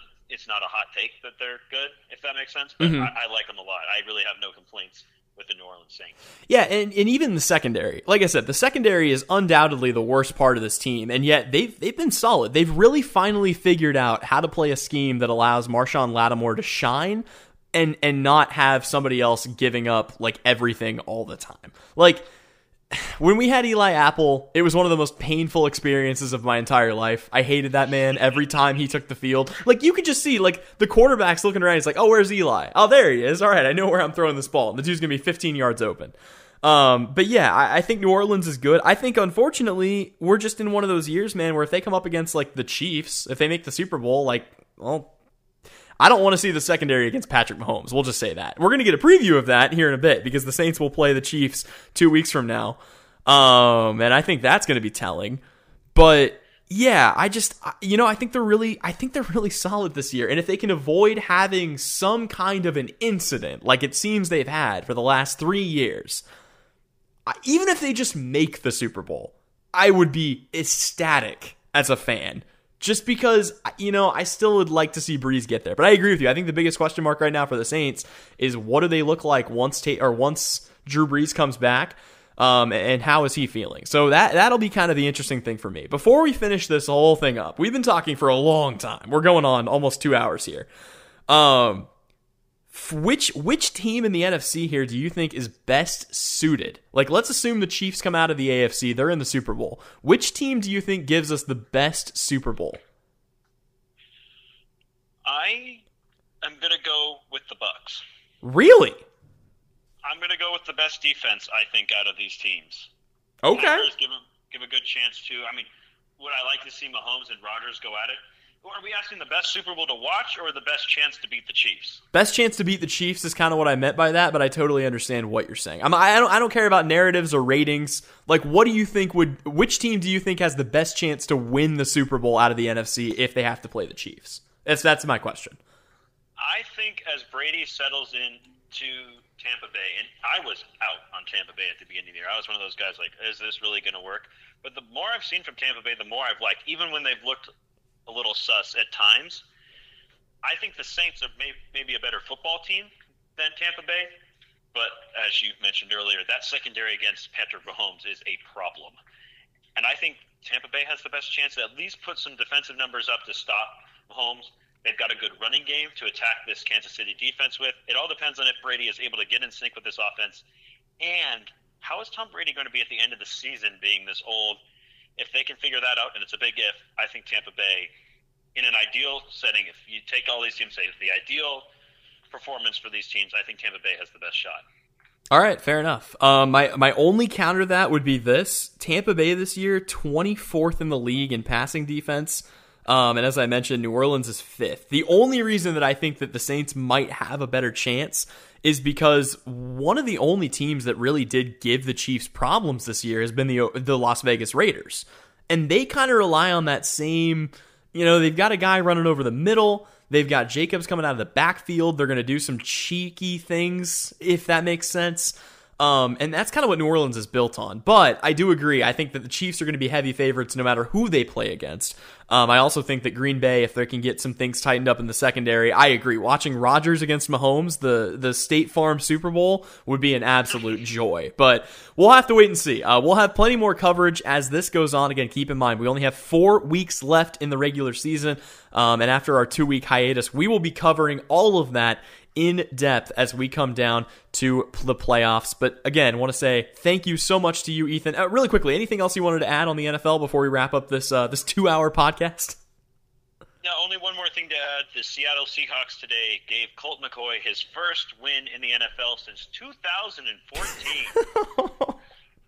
oh man, that's uh yeah, that's unfortunate. I still can't believe that. that I, I saw the score and I thought maybe it was like one of those like ah ESPN goofed, and then I turned it on and I was like, nope, that's that's just the score of this game.